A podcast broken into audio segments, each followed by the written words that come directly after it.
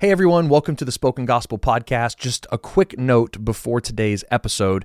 This summer, we're completing our series of introduction videos with our final season of filming, and we still need to raise about $30,000 to cover those costs, and we would love you to help us with that. And you can do that by visiting the Spoken Gospel website and clicking on donate. And by doing that, you can contribute to bringing books like the Book of Revelation to life. And whether that's through a one time gift or a monthly donation, your support makes all the difference in the world. So thank you so much and enjoy today's podcast.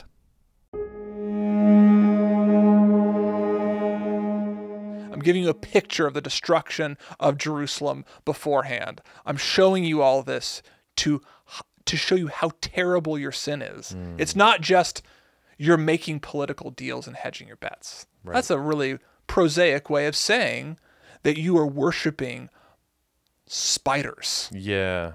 right, right? Like Right. so he's like he's in this mode of trying to provoke shock and awe Yes. Um, among the exiles. right. Because they've been doing this for a long time. long it has time. become super commonplace. This is this is the way they've always right. dealt with God and other gods and other Yes. nations.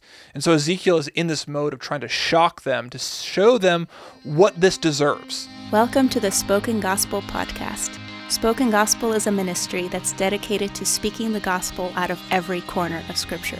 In Luke 24, Jesus told his disciples that every part of the Bible is about him. In each episode, hosts David and Seth work through a passage of Scripture to see how it's all about Jesus and his good news. Let's jump in.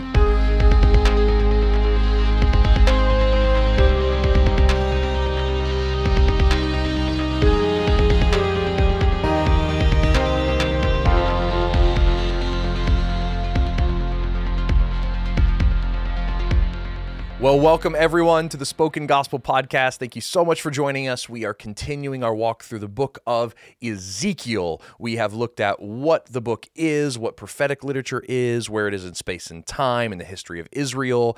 And now we've walked through the first like three chapters or so, the Yeah. opening, surprising, staggering visions that Ezekiel saw of Yes. God on his throne chariot, moving wherever he wants, having dominion over all creation and on all other gods.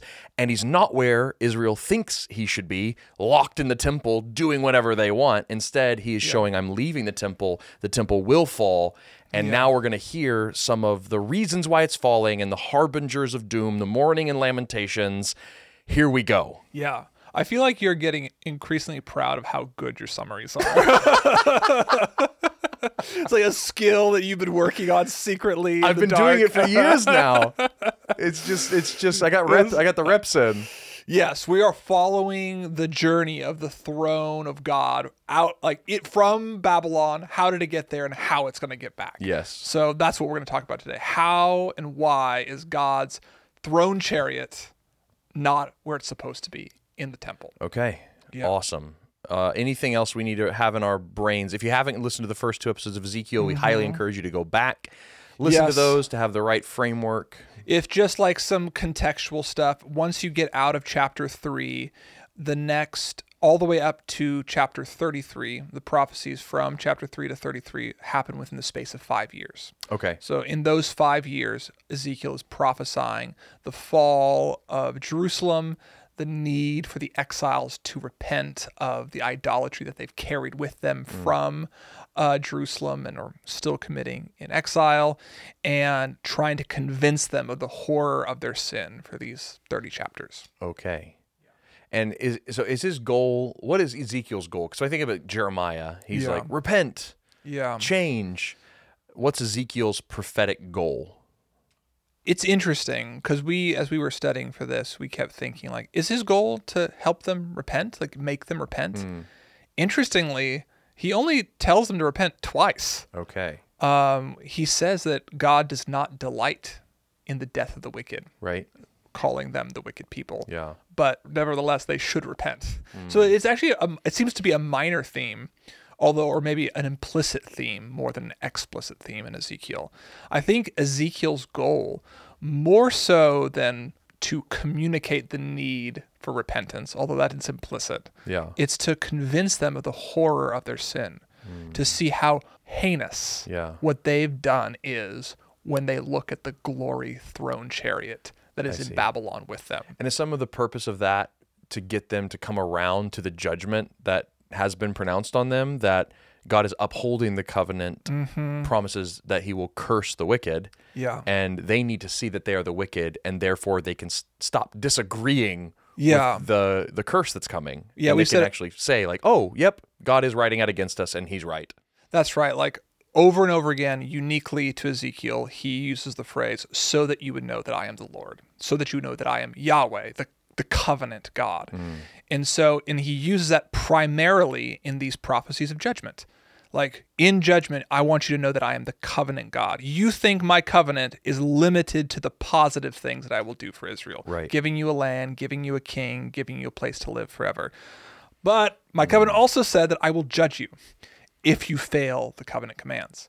And so he's really focusing in on, like, I want you to know that I'm the covenant God in my judgment. And I think if they don't believe that, if you don't believe God is being faithful to his covenant in judgment, you will not believe that he will be faithful to restore you. Right. So you, you kind of need the first one. If you believe that God's only going to do good things for you and then you experience bad things, you're actually going to doubt the good things were ever from God in the first place. Yeah, that's right. You you will think God's a liar That's right. or he's incapable. Yeah, Yes. And maybe Babylonians God Babylon's gods really did beat him. yeah, that's Yeah. right. Okay. So Ezekiel wants to convince them of the horror of their sin, the necessity of God's judgment so that he could be faithful to his Mm-hmm. covenant, so that he might restore them to the promises, to the kingdom, to the land I see. that they know that is supposed to be theirs. Yep. Mm. Yeah. If they know that their sins are horrible, they will know that God is faithful. Yeah. okay. Which is Yes. a weird thing, but it makes sense now. Yeah. Okay. And there might be a sense in which that repentance only comes after seeing the horror of your sin. That's right. And only once you've seen God's glory for what it is, you've seen what your your sin looks like compared to that glory. Do you want to actually turn away from it? D- Yeah, that's exactly Yeah, right. That makes sense. Okay. Well, where are we picking up in the So- book of Ezekiel? Let's pick up in Ezekiel chapter 8. Okay. Um, what we're about to read, and we're going to read 18 verses. What we're about to read here is God picks Ezekiel up and brings him back to Jerusalem. And that throne chariot is going to be back in Jerusalem. and is this a vision or did? It's a, it's a vision. Okay. It's a vision. And while he's there, God is going to take him progressively deeper into the temple. So he's going to start at the outside wall and move into the most holy place. And as he moves through the temple, Ezekiel's going to see what God sees. And Okay. he's going to see idolatry, he's going to see unfaithfulness, and then he's going to say this is the reason why I'm leaving the temple. Oh Mm. wow, What you're okay. what you're seeing right now is why I'm leaving and why I'm in Babylon. Okay. So that's what we're about to read. So God's going to give Ezekiel his view of the temple. That's right. Okay. So, A chapter 1. In the sixth year, in the sixth month, on the fifth day of the month, as I sat in my house with the elders of Judah sitting before me, the hand of the Lord God fell upon me there. And then I looked, and behold, a form that had the appearance of a man. Same way he's described the, you know, the being on top of the throne before.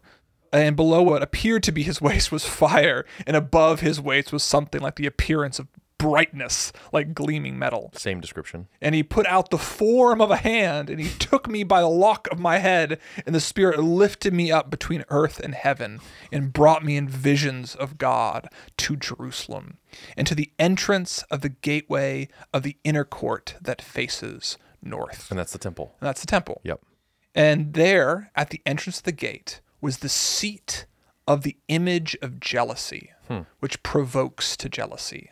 And behold, the glory of God of Israel was there, like the vision that I saw in the valley. What is the seat of the image of jealousy that provokes jealousy? We don't know precisely what it is, but what is clear is that at the northern entrance to the temple, there is some sort of idol. Right. Something that, and it's provoking God to jealousy. He's like, I, this is my people. Yes. and I want to be in relationship with you. Yet you've erected a monument to another god that you would prefer to be in relationship with, and it, it's provoking me to jealousy. Mm-hmm. So I- at, yeah, at the north entrance to the temple, there's Mm-hmm. a idol yes, that Israel is uh, cheating on God with, that's right.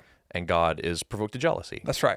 And so that's the first thing he sees. Okay. It's like, okay, go- and that's not good. That's not, Not good. That, good. It's I mean, it's the first. co- They're breaking the first and second commandment. You shall have no Yep. other gods before me, and you shall not make any images. Yep, They- not a strong start. not a strong start.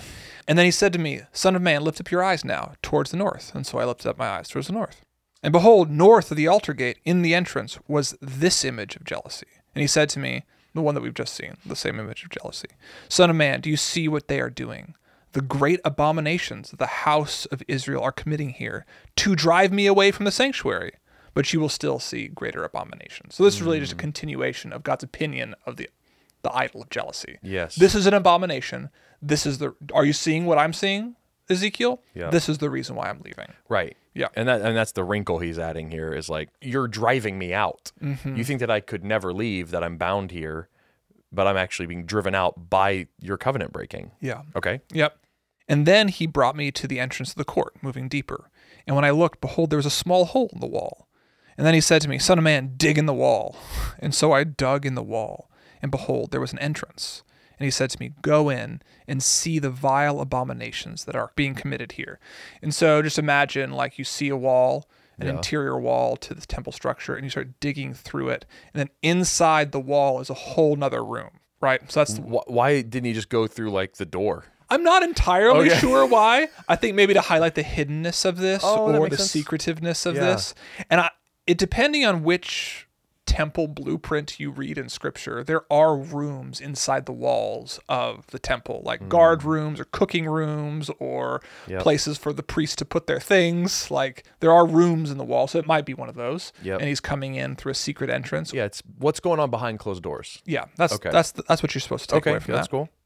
Verse 10 So I went in and saw, and there, engraved on the wall all around, was every form of creeping thing and loathsome beasts snakes, scorpions, spiders, millipedes crawling on the walls, and all the idols of the house of Israel.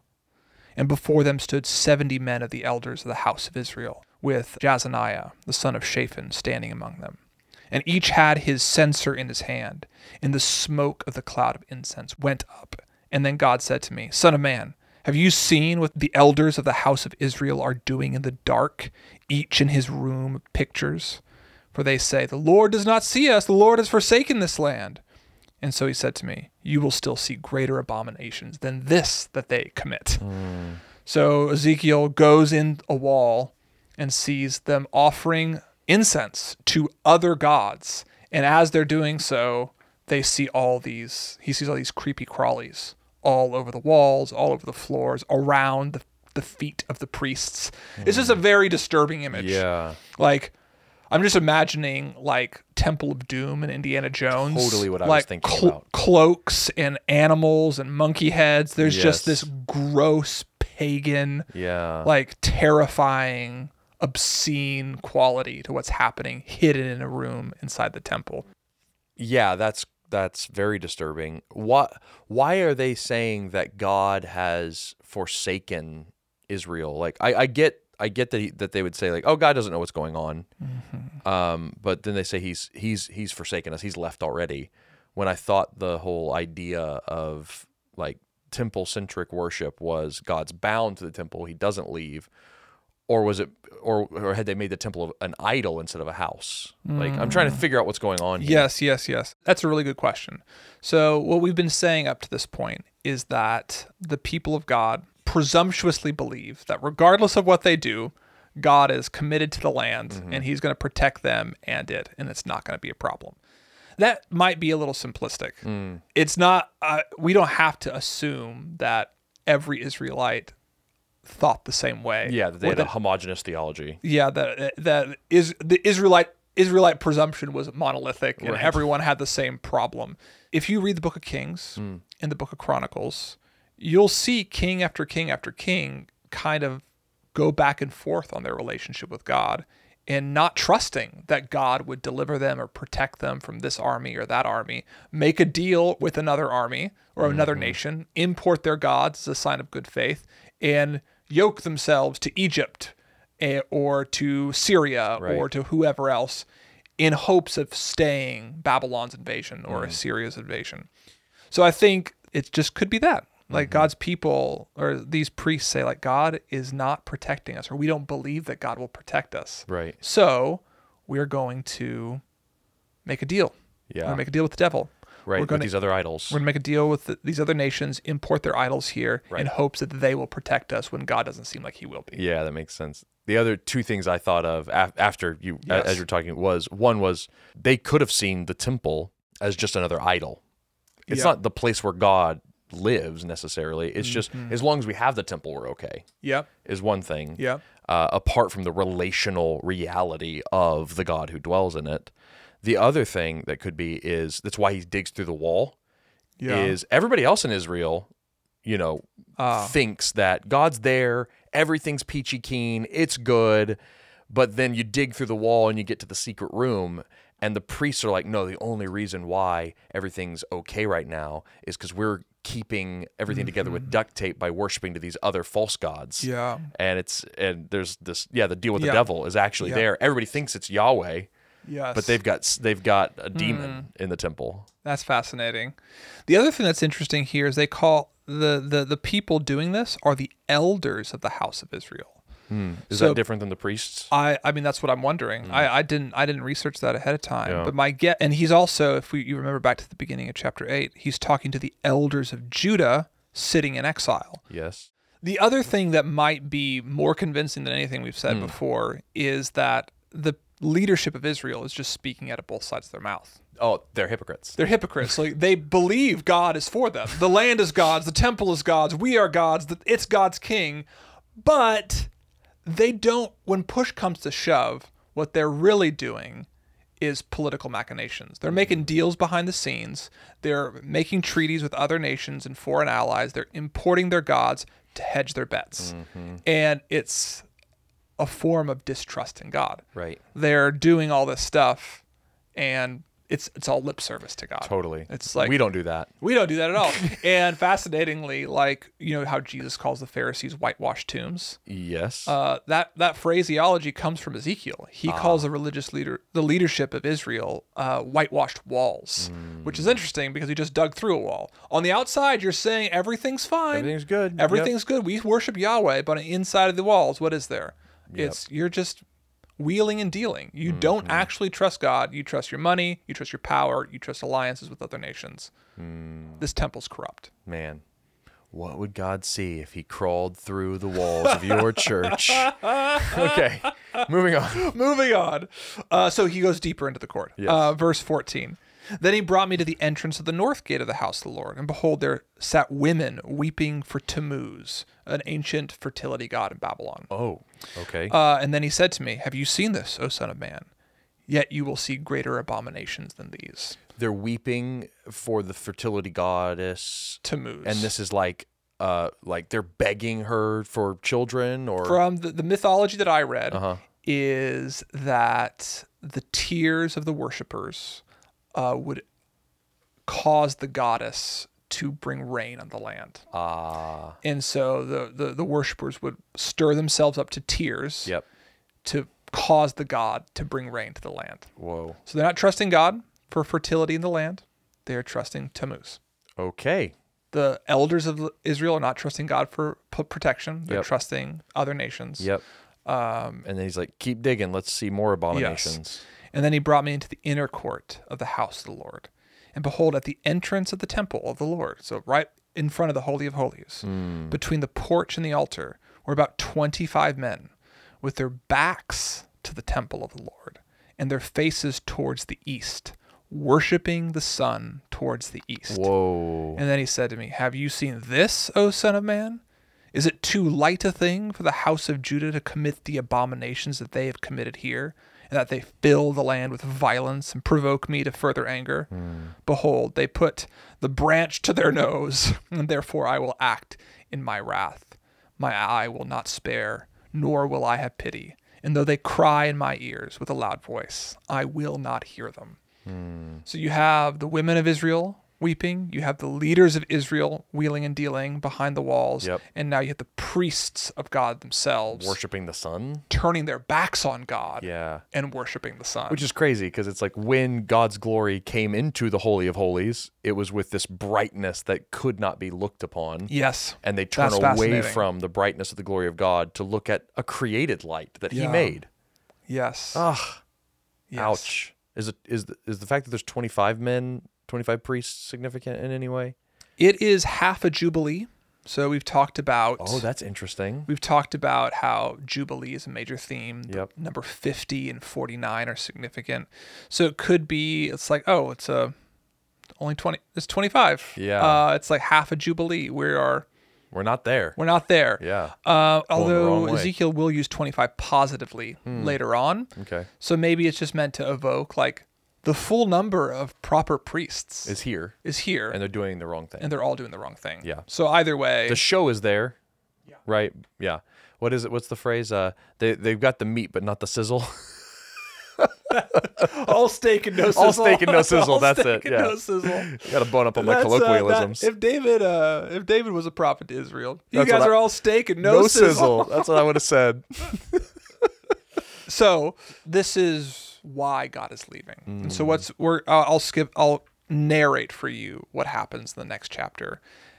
After God gives Ezekiel a tour of the abominations in the temple, God calls six men with swords to the gate of the temple. Okay. and he says, I want you to execute all who I tell you to execute. And before he does that, he has a man dressed in linen with a pen in his hand come next to the six man army and tells him to mark on the foreheads of everybody in the temple who are God's true people and God's true worshipers. And then everybody who does not mark gets killed. Okay. And then I could see you have questions. Uh, uh, yeah. Yep, go go, go for it. Okay, well, before I get into my questions about what sounds like the book of Revelation to me, um, I want to go back to chapter eight and and and reflect on the story of Jesus because you already mentioned like Jesus used the same language to talk about the pol- the uh, religious environment that he was in in his day. You have Pharisees, whitewashed tombs, corrupt priests. You have this whole thing Yeah. going on, um, and so and that's an interesting connection Yes. but I, I now that made me want to think about what's the good news of Jesus as the consistent priest, the Mm. the the the the white temp, the white walls and the white center. Yes. Like Yeah, yeah, you yeah. know, like that, was- it's just fascinating to think about um, eh, through a, a history of never-ending corruption. It seems that if you dig through enough walls, you're always going to find an abomination. That in Jesus, the further into the center of Him you get, there is only more faithfulness and consistency and goodness.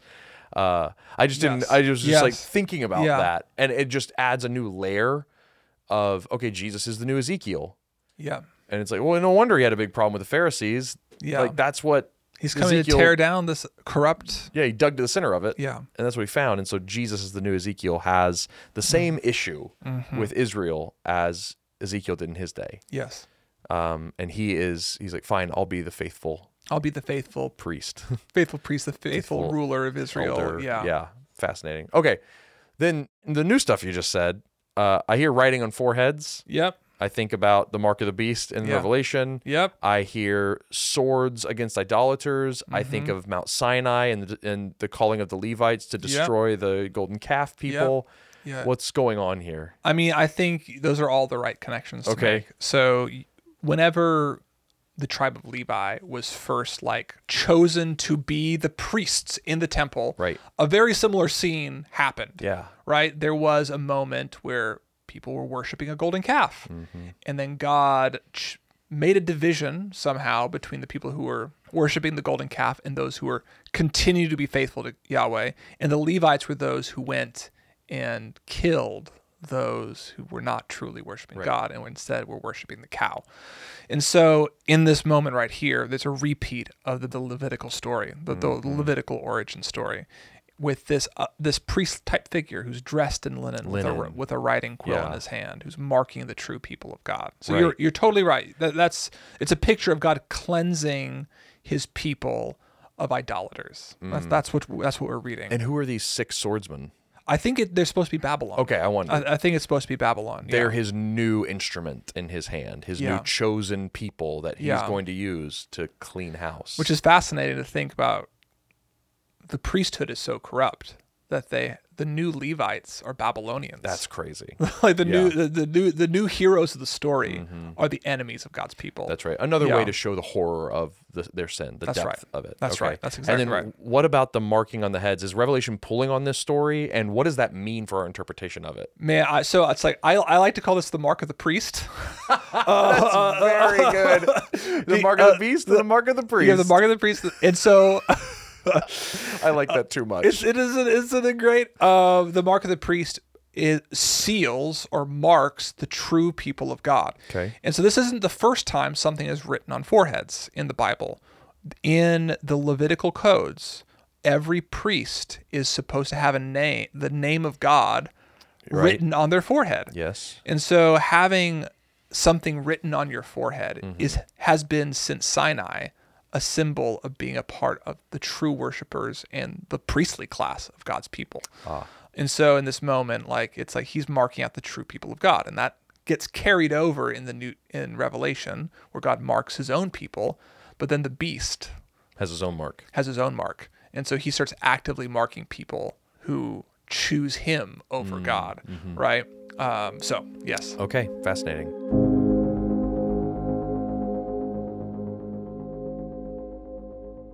All right. What's Yes, next? Yes. Well, what happens next is the glory of God leaves.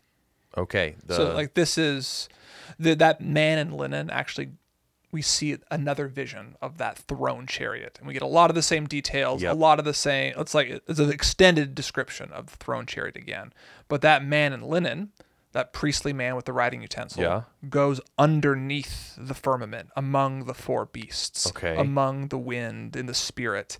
And underneath there, there's a giant censer of coals, like a giant thing of coals. And he goes in there and he picks up the coals and he scatters them over Jerusalem, burning Jerusalem.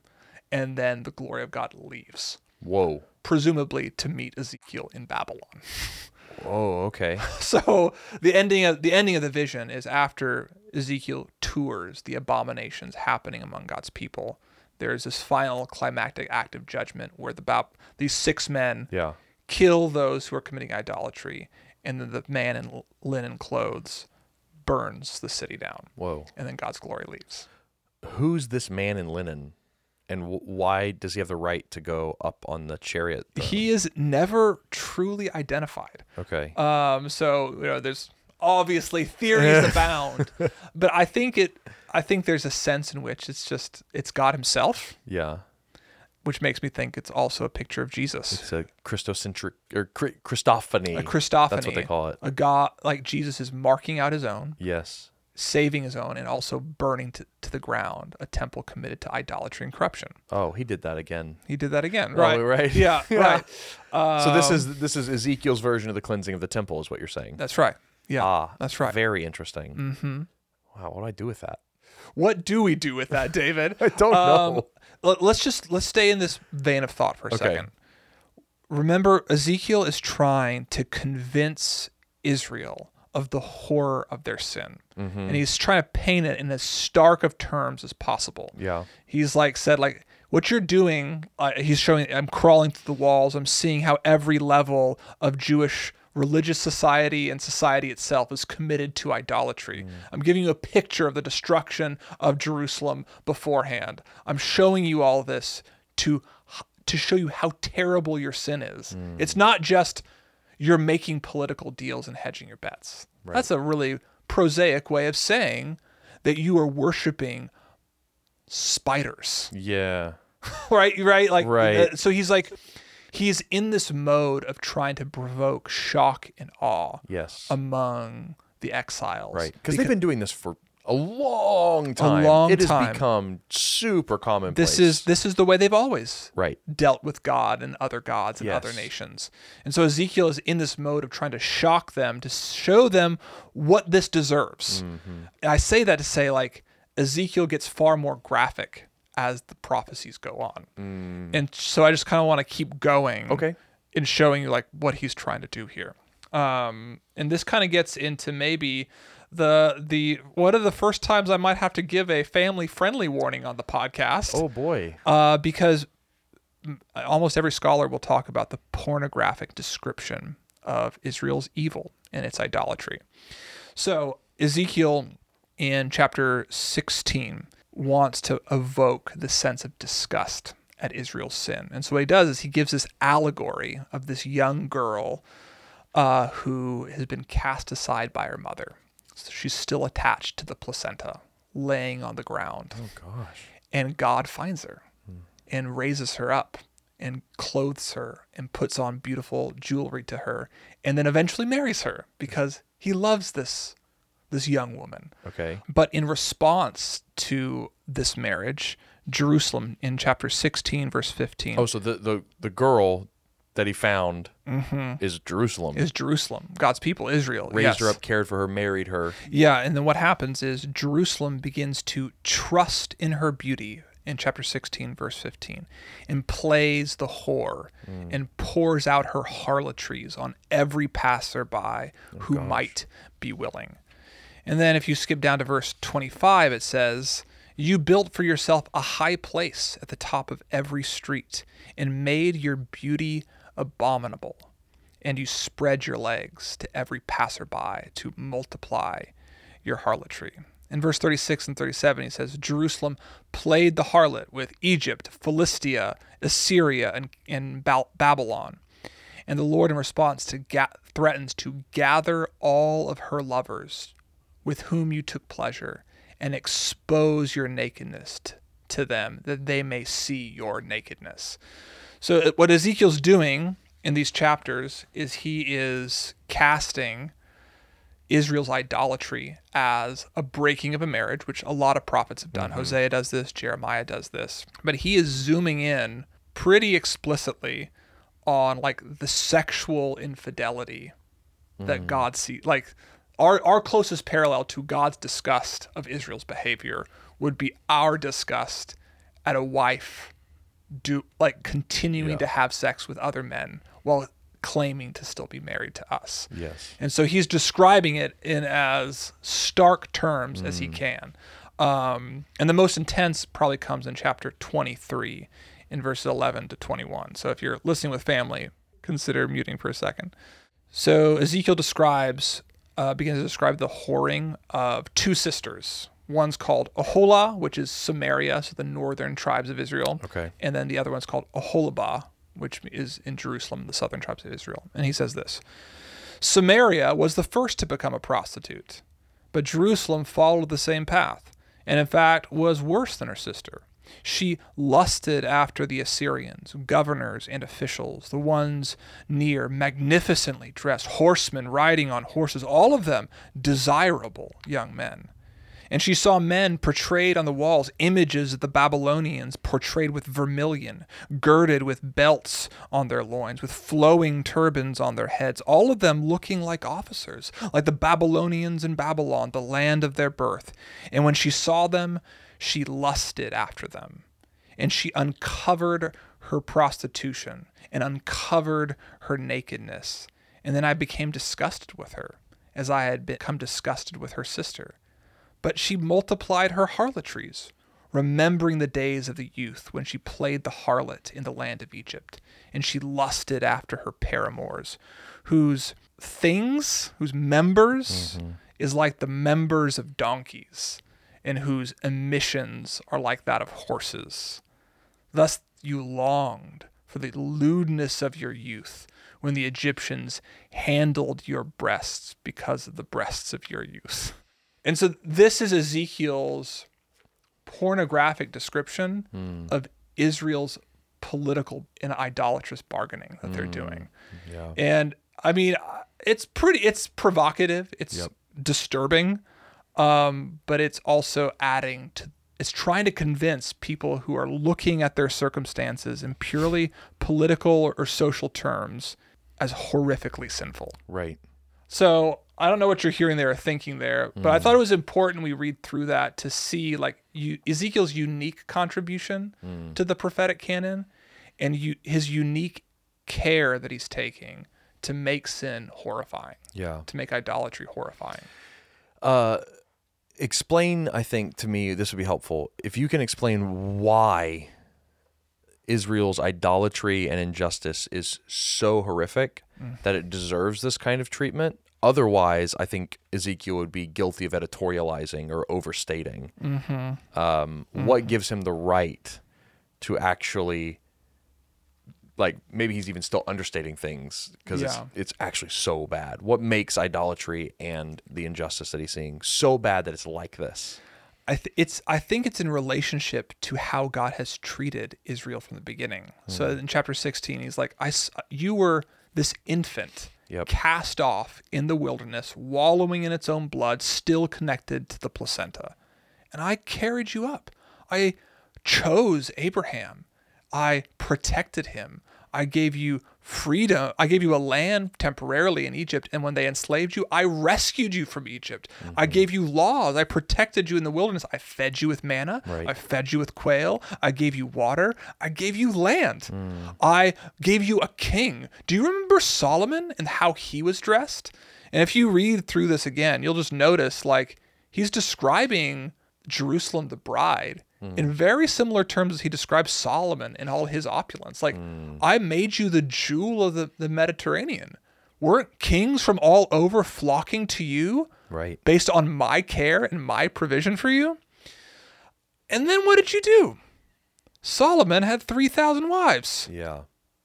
And from that mo, and then really, that's actually started way back in the desert when you first did it with the cow. And then, and so I think th- what gives him license to do this is that one, it's supposed to be a contrast with how God has cared for her. Like, Yeah. I've cared for you like a loving husband and made you the most beautiful woman in the entire world. Mm. And then you started spreading your legs to everybody else and paying them for the privilege. Mm. You started giving away all the wealth that I gave you, that, that I filled Solomon's coffers with, to buy additional protection whenever you ever needed additional protection. Right. I- like, what other political hedging did you need Right. besides my provision? You have Yahweh. You have me. Yeah. You're God. You're husband. So I think that's what gives him the right, Right. to use this language. Yeah. And then even just considering Israel's own history, where sexual sin and sexual like the sexual nature of their idolatry became forefront pretty quickly. Hmm. It's like there's implications of that with the golden calf. And then in Yes. Solomon in particular, the high the, the the most beautiful Israel's ever been is also poisoned with the fact that he's married thousands of people Hmm. in political alliances and starts importing gods from other other places. Does that answer your question? Yeah, absolutely. Yeah, I just I just feel like we needed to Um, Yeah. hear it from not a metaphorical side, Yes. but the historical side to be like, what was really going on that warrants this kind of graphic yeah. language? So thank you for doing that.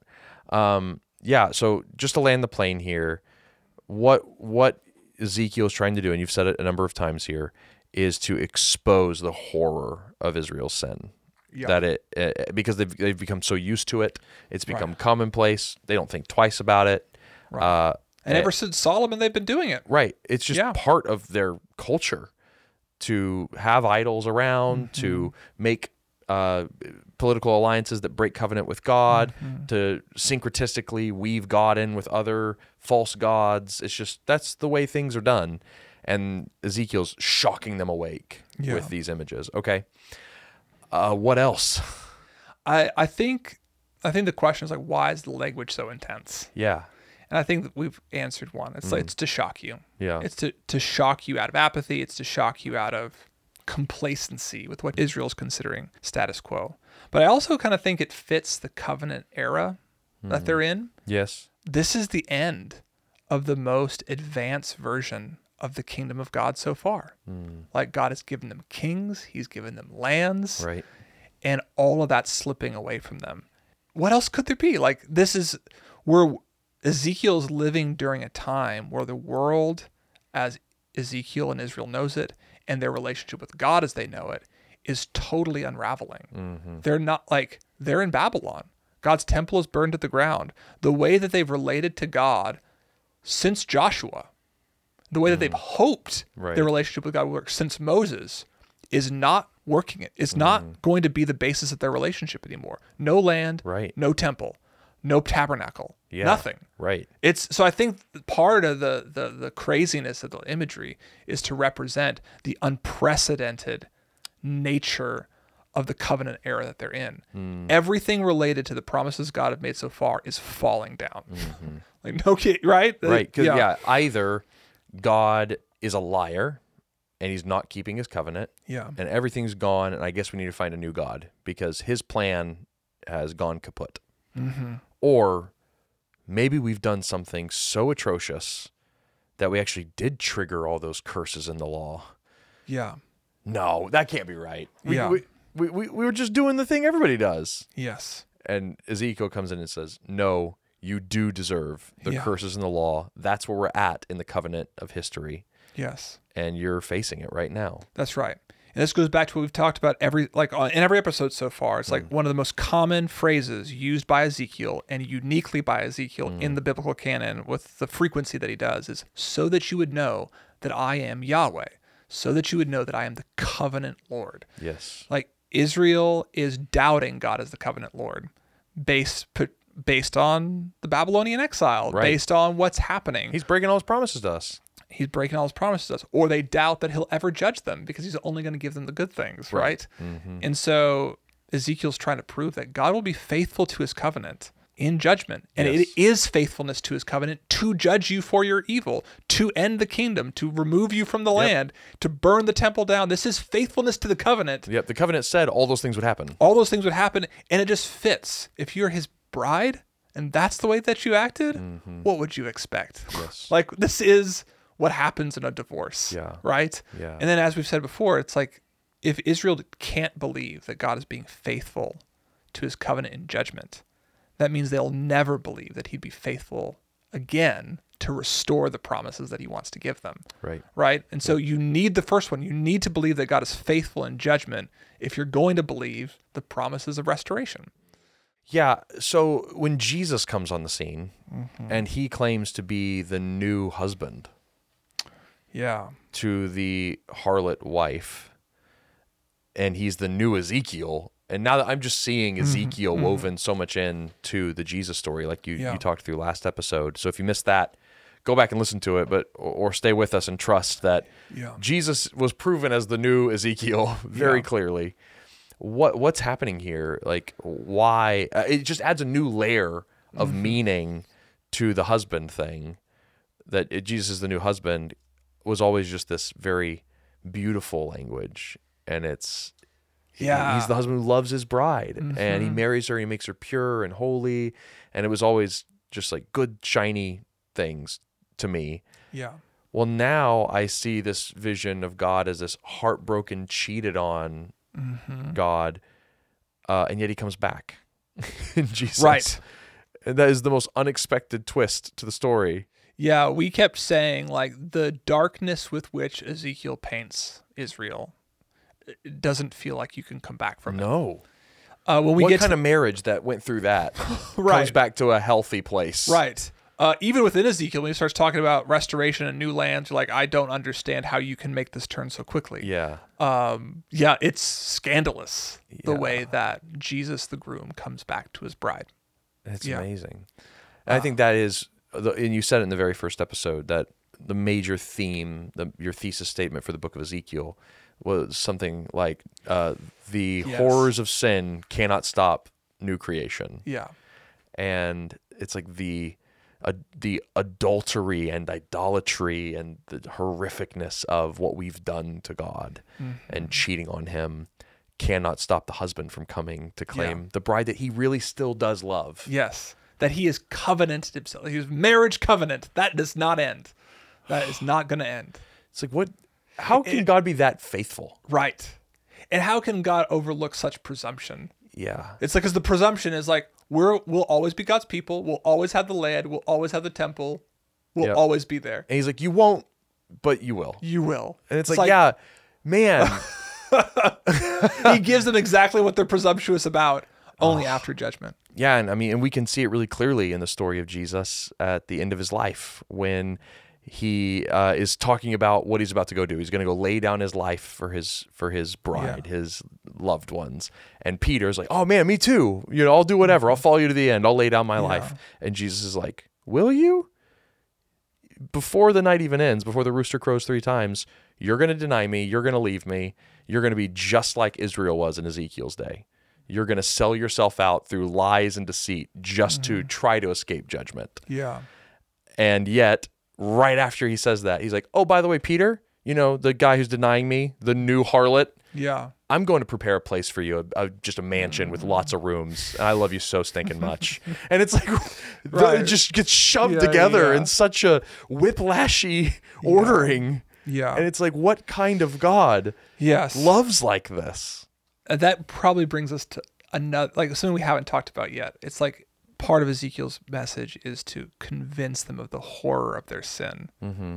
but it's also to convince them of how scandalous grace is Yeah. like you don't get a picture of grace without going really dark first Really dark. and Ezekiel does that pretty Mm. pretty powerfully and holds those two things right next to each other. And um, obviously, so does Jesus. Yes. So does Jesus. Yeah. The thing that I keep thinking about in this particular passage, and the thing that felt like devotionally rich for me, was this idea that like judgment is love. Hmm. Judgment is an expression of covenant faithfulness. I get th- Yes. that, that judgment is an expression of covenant faithfulness. Yes. He said he would curse evil. And he's Yeah. faithful to his covenant when he does that. Yes. How is it an expression of love? Well, because judgment is healing. Hmm. Judgment isn't casting away. Hmm. Judgment isn't getting rid of. Judgment is purifying. Like, Right. I do this. We do this to our kids. yes. Right. They're doing something harmful or like so my my Yeah. my youngest Eli he is my firstborn was like you say don't do that and he just oh okay dad Eli just breaks down in tears Yeah. and he's, he's just like Eli no and he just starts crying and so it's like he, but he's about to run into the street Yes. you know Yes. and just a car is barreling down can't do our that. street It's Don't like, do that. stop and he stops on the grass right before going to the road he's crying and it's Yeah. hard he thinks I'm mad at him I'm not but I was just trying to protect him and Yeah, right, heal him right. from his stupidity of running into the street. Yes. And it's like, yeah, judgment is healing. Judgment is healing. Okay. And like, there's a couple moments throughout Ezekiel where he's like, God, what are you going to do with your remnant? And he's like, I will protect them. I will do amazing things for them. And we'll get to the like, I'll give you a new king. I'll give you a new land. I'll give you a new temple. But yeah, I think I think that's it. Like judgment is healing, and like we should. and It's it's been challenging for me to think too. It's like I feel like something judgment that is something that Jesus experienced so that I could get love Oh, oh yes, okay. but not judgment in itself as an expression of healing and Sure. love. Um, Yeah. Well, I mean, it's like, okay, so if the best thing in the world is to be in relationship with God, Yeah.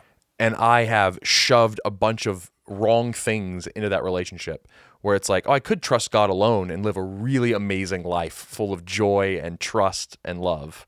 Instead, I also trust this God and I trust this thing and I throw myself after this.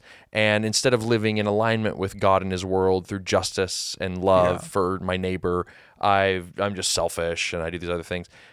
As God takes those things away, destroys those idols through acts of judgment, Yes. he's actually opening up the way of life that will be Yeah. the most healing. He's Yes. yeah, he's loving me by taking away things that are hurting me. He's Right. he's he's ripping cancer out of my body. Yeah. And that's what he's doing to Israel. He's ripping the cancer out. Yes. Yeah. That's right. And seeing that as an act of love. The phrase covenant faithfulness is the word hesed, Hmm. which is just another word that the Old Testament translates as love. Yeah, and it's it's like steadfast love. steadfast love. It's like this is what it means for God to be God, to Mm-hmm. do both sides of these things. And I think just even cultivating an imagination where judgment isn't something that secures love or secures relationship, but is like part of the relationship of love in and of Mm. It's itself. the thing I have to go through in order Right. to get to the love part. Right. Yes, that Yes. it is love from front to back. Yeah. Mm, that's good. Okay. Speaking of love and the, the the other side of love, not just judgment but salvation. Yes. Next episode, Next episode, we get to go into the back part of uh, Ezekiel where he talks about all the good stuff that happens. in the new temple. New temple, new king, new land, new creation, a river of life flowing and people fishing out of it. Let's go. It's and a bunch good- of new crazy visions. It is some a little bit, a little bit, couple more visions. All right. awesome. Well, and that'll be the last episode. It'll be a lot, lot of possibly. Maybe unless we go really long on the Okay. temple. awesome. There's a lot more math. oh no. Oh boy. Well, thank you all so much for joining us on this episode of the Spoken Gospel Podcast. We hope you'll join us for our final episode in Ezekiel. Thanks for joining us. We'll see you next time.